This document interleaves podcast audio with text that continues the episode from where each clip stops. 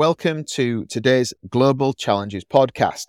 I'm Professor Richard Blackburn from the School of Design at the University of Leeds. And joining me today on this podcast, we have Professor Paul Kay from the School of Geography, also from the University of Leeds, and our joint PhD student, Olivia Skilbeck. So today's podcast is focused on microfibers in the ocean. You may have heard a, a lot about microfibers recently, particularly microplastics in the environment and how this is becoming a concern. And you may or may not be aware that there's a lot of discussion around the idea that microfibers are generated through washing, through laundry processes, and that that's one of the main routes that these fibers are getting into the environment. But what do you really know about these microfibers? What do you know about their origins? And, and what do you think about what's happening to the, to them in the environment and how does this make you change your habits, if at all? I'm very much from a textiles perspective. My background is textile chemistry, color chemistry, dyeing. But I think it'd be really interesting to hear from a geography background in terms of what their perception is of this current microfibers issue. So I'll start by handing over to Paul. Paul, what's your perspective on what you're seeing as a geographer, as a water scientist in relation to this area? Really, what we're looking at with microfibers is one of a number of what we call emerging pollutants in the environment. So if we go decades back, water quality scientists like myself have looked at what we'd call kind of standard water quality parameters. So we've looked at nutrients like nitrogen and phosphorus that maybe come from fertilizers. We've looked at sediments that might come from soils of agricultural fields. We've looked at metals a lot that came from, you know, in, industrial processes. But since the probably late 1990s, the area of emerging contaminants has taken off. And so this, uh, as it suggests, is where we've started to look at pollutants in the environment, both rivers and the oceans, that scientists haven't really looked at before and the general public aren't aware of, and there's no real management strategies in place to do anything about them. So in the late 90s and the early 2000s, we started looking at particular chemicals like pharmaceuticals. And then that's gone through to quite recent, where really microplastics, microfibers are the kind of new kid on the block, if you like. So it doesn't really make a lot of sense that we haven't looked at microfibers before. So since the 1950s, they've been producing increasing volumes. But as often happens with science, um, it takes somebody to have the idea and it, it takes a while to have that idea. So really microplastics generally that became the emerging contaminant and there's loads of work all around the world going on on microplastics. And what we found in the microplastics research is that microfibers are by far the most prevalent type of microplastic in the environment. So we had the microbead ban, but what we've realized since through our monitoring and other work is that actually there aren't that many microbeads out there and it's fibers that are out there in greater quantities than other plastics. But then going on from that, we realized actually it's not just plastic microfibers, it's natural microfibers. So things like cotton as well. You would forgive people for having the assumption that natural fibers just biodegrade. So people think that plastic fibers. And I guess what they're referring to there is synthetic fibers, so your polyester, nylon, acrylic, etc. That they're the ones that you're going to find. The vast majority of scientists, when they're actually looking in the environment, are finding that it's not plastic fibers, is it? The main one that seems to be found is cotton, you know, and so how do we explain that? Why do they not just biodegrade? Cotton's natural, isn't it? Why is it not biodegrading? It's human perception, isn't it? We think if things are natural, they're all right. But it's mm. not the first time we've done this. I mean, it happens with pesticides as well. So lots of really effective pesticides are entirely natural. So if you look at metals that occur naturally in soils, they can act as brilliant pesticides, but we assume that a natural pesticide, oh, that, that's not so bad. And a synthetic one, that must be really bad. But actually, it can often be the other way around with pesticides. The synthetic ones are much less harmful and it's the natural compounds that we use as pesticides, which are actually the, the most damaging. And it's exactly what we've done with fibers. We've just assumed that natural fibers like cotton, well, they're natural, so they must be all right. It's a logical perception to have, but it's just not true. Is this something you thought, Olivia? You're new into this subject area. Your, your first degree is, is Masters in Geography, isn't it? coming from a completely geography background, I had no idea the process that a cotton fiber would go through to become a garment. I just assumed, as probably a lot of people do, that it comes from the cotton plant, it's manufactured into a garment. I didn't realize the whole stage processes that actually goes under and how much we are actually altering these natural fibers. So the cotton that you grow on a plant is far from the cotton that you'll find in a t-shirt. So the cotton that's released from laundering contain potentially harmful chemicals, which if these do break down easier than plastics, then are these chemicals released more readily into the environment from these fibers so they're not natural anymore? what we do when we, we take a cotton fiber, the first thing we do is we strip out all of the natural fats and oils and waxes that occur. So we, we basically clean the fiber quite harshly. Then we usually bleach it. And in that process of bleaching, we change effectively the chemistry of the surface of the cotton fiber. Then we do all sorts of other treatments. So before we've got very far down that preparation process, we've already transformed that cotton into something that nature doesn't recognize. Then what do we do? We put dyes on it. A, a, lot of the most common dyes that we use these days are permanently bonded to the cotton so that you can't wash them off, which is great for your colors staying the same color for a long time. But to achieve that, the dye is permanently effectively welded to the cotton and you just can't take it off there. Then we might put other special finishes on there, like waterproofing finishes and antimicrobial agents and other things to keep the structure of cotton rigid so that when you wear it, it doesn't crease and you don't have to iron it a lot. So you can see that the fiber goes through a, a big journey and lots of separate different processes before you get it as a, a cotton t-shirt. So next time you are purchasing a cotton garment or a garment that's got cotton in it, and you're doing it because you think you're buying a natural fiber, you can rest assured that it is not at that point. It is no longer a natural fiber. In your PhD, Olivia, what are you intending to do to try and answer this question about these separate processes that I've just been through in terms of what their impact is on the fibers in, in the environment and how they degrade? I'm planning on exposing different fibers. So I'll expose fibers that have been under treatment processes, such as either bleaching or scouring, and I'll expose those to different environments. I'm looking at soil environments, marine water environments, freshwater environments, and potentially a sludge environment as well. And then measuring the biodegradation of these fibers over time. So I'll leave them for a set period of time and then come back, extract these fibers, that I've added to the environments through different processes and then looking at them under scanning electron max, which will let me analyze the typography of the fiber really close up.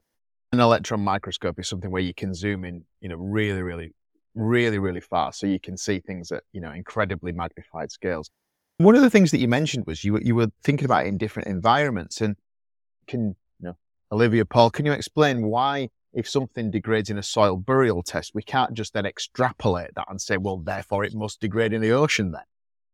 Well, I think what I'd say is that, you know, different environments are hugely different. So even just looking at soils, you're going to get different constituents and different minerals are going to be in there. I think soil is one of the the areas of the world that we know least about. We're still finding new organisms in soil now. So there's going to be different microbial populations in different soils, which would impact their breakdown. And then if you start going to rivers, if you start going to oceans, just different things like different temperatures, different levels of light, all those sorts of things are going to have an enormous impact on how quickly a microfiber or anything else breaks down.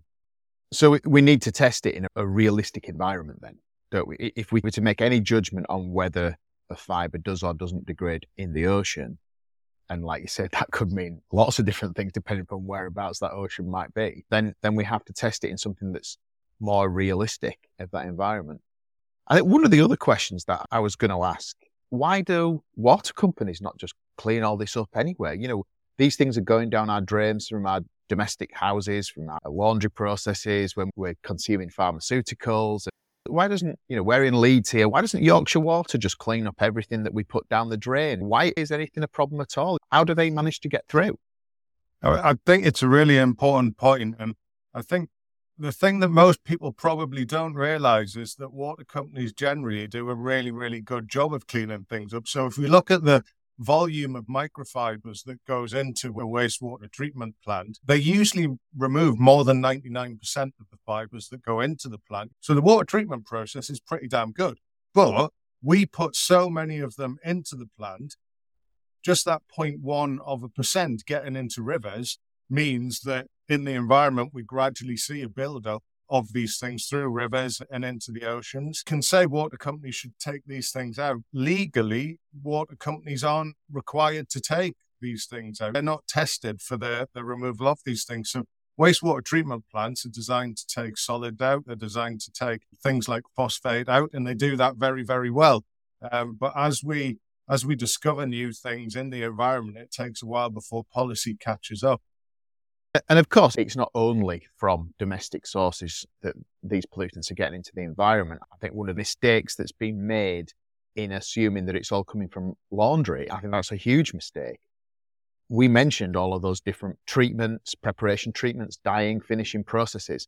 And, and often a lot of those treatments are conducted in different locations. But even if they're conducted in the same location, every single one of those processes has a huge opportunity to release microfibers. In fact, it's much more likely that microfibers will be released at those points of processing in the textiles industry than they ever would be from a domestic laundering situation. So, for example, when you're spinning cotton or weaving cotton, if you ever go into one of these factories, clouds of fibers in that they have exhaust systems to remove the fibers from the factory so that the people working there don't breathe them in.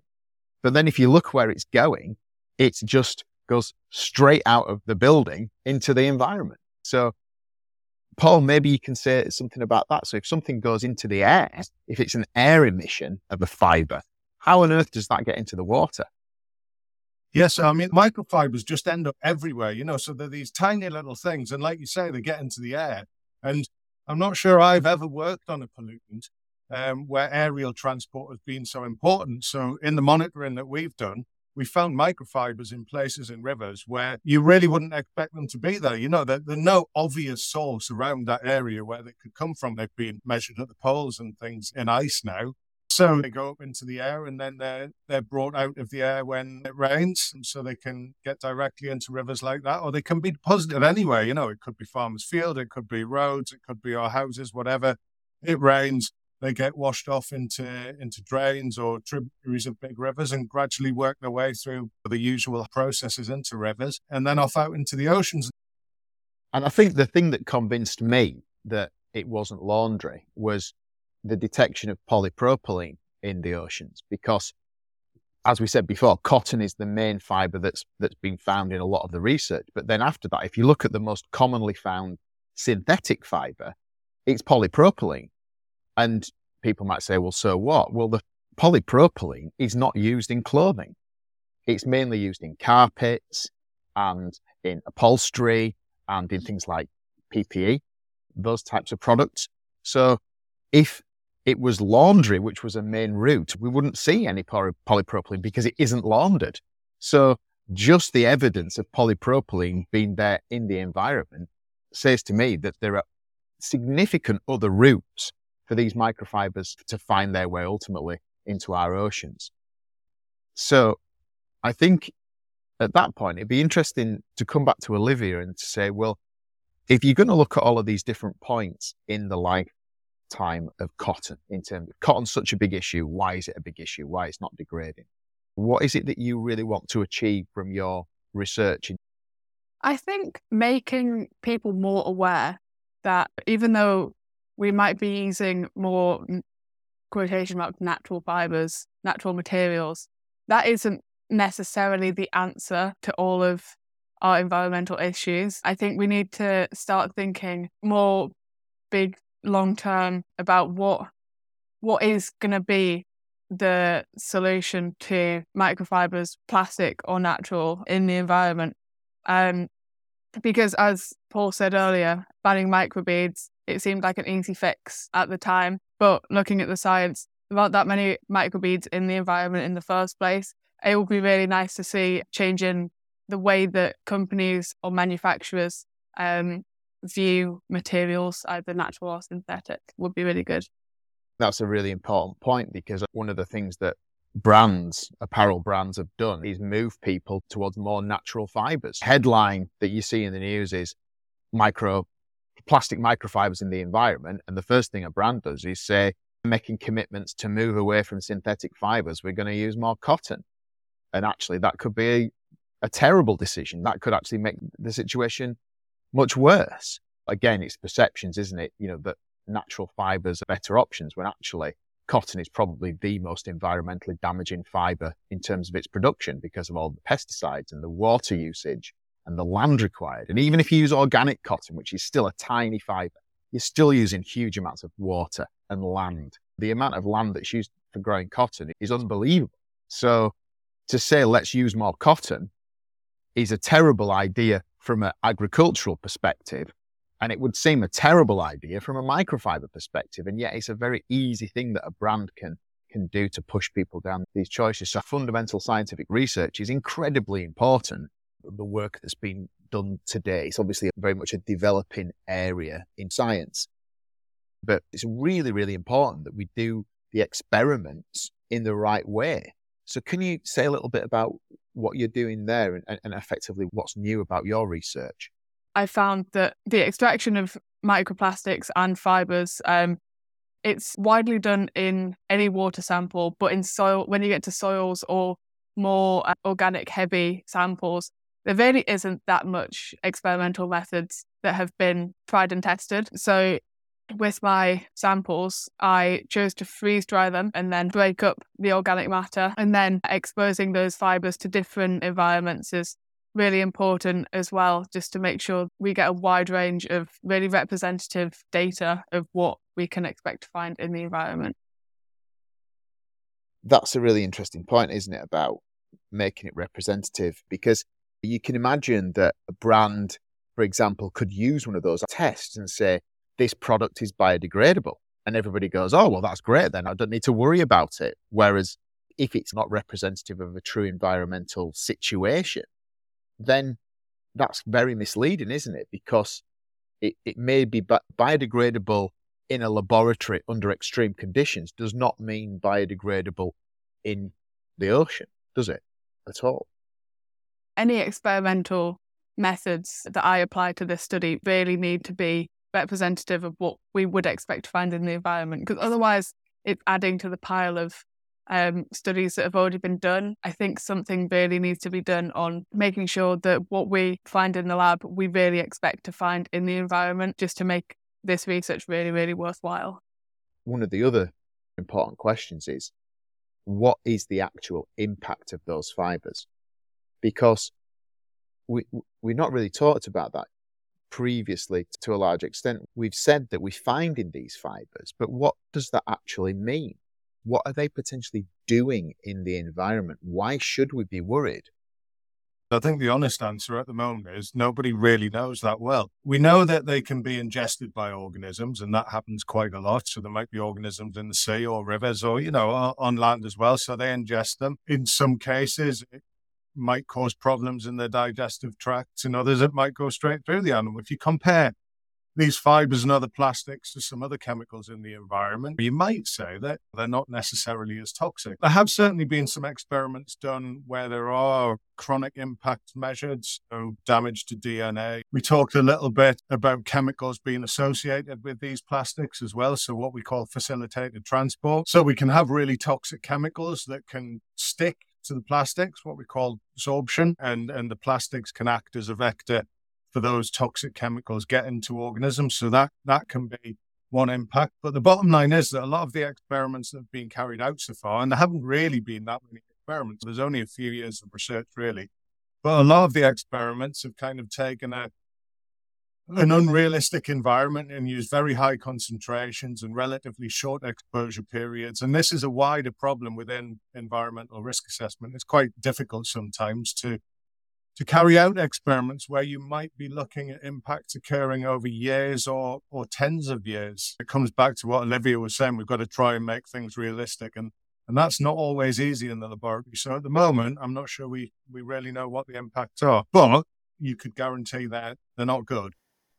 And that's the same for both synthetic and natural fibers, because all of those things that you were mentioning about acting as vectors and transport and, and, and effective release mechanisms, that applies to all fibers.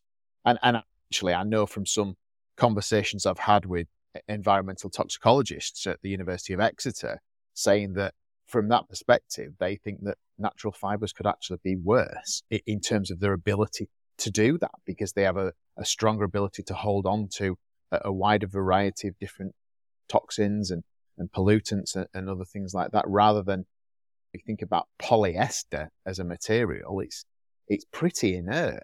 I would be the least concerned about polyester transporting chemicals and releasing chemicals, uh, and probably most concerned about something like cotton. I think that's that's a really important consideration. The way I see it is the the only real solution is that we stop consuming so much, and I don't think there's any getting away from that. There's no magic thing that we can do that gets rid of all these problems through our consumption that we end up putting all these things into the environment. And there are so many of us, and we're consuming at such a rate um, that we have to accept if we want to live life the way we do at the moment, then environmental pollution is always going to happen.